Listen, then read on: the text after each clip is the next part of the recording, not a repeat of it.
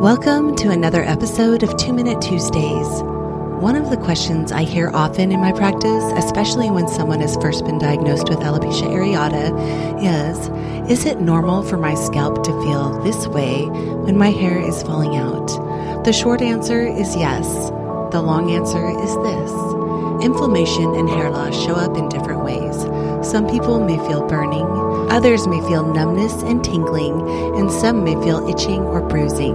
It's not unusual to feel a combination of these, or maybe none at all. If your child complains of an itching and burning sensation, the spots that are having hair loss may also Within support groups, there are many recommendations of topical products to ease the discomfort, but it's always advisable to seek medical advice from your healthcare provider.